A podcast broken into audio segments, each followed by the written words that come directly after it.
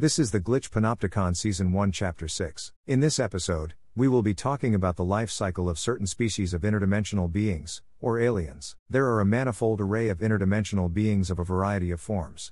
Some of these interdimensional beings or aliens are parasitic to human beings. They feed on the heat we produce, the carbon dioxide, they feed on us when we sleep, they feed on our excretions, they feed on our thoughts. In fact, there are a subset of endemic parasites which live in our homes and do their feeding where we are.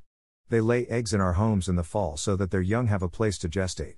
They mature in the wintertime in the heat of our homes while feeding on the byproducts of our metabolism and directly upon our bodies and minds. Some of these creatures, when they hatch, look like massive bacteriophages.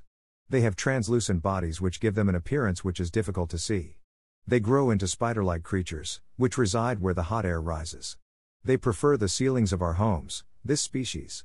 There they live in the warmth that we excrete and which our furnaces and heaters generate. Then there are the species which move through the air, which feed on carbon dioxide. They live on our faces, feeding off our vocal cords and lungs. You can feel them sometimes on your body, sometimes they itch, sometimes they generate infections and rashes.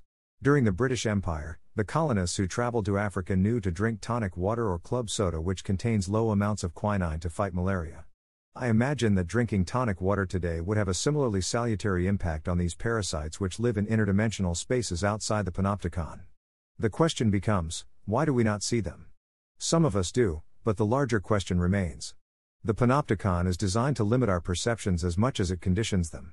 It prevents us from directly observing these creatures which are symbiotic and parasitic to us. The entirety of our culture and economic system is designed to make us the perfect hosts for these organisms.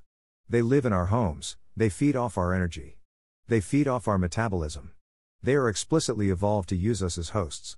Now, what does this say about chronic illnesses? Many of the diseases that we take for granted which are autoimmune are actually the result of these parasitic creatures. They induce immune reactions because they are foreign to us. They are the young of larger intelligent species and we are their unwilling caregivers. They don't use us like cattle, these aliens, they farm us, to provide appropriate habitats for their young. We are not cattle. We are aphids and they are farmer ants. Sometimes they take the appearance of a friendly pet like a cat or a dog.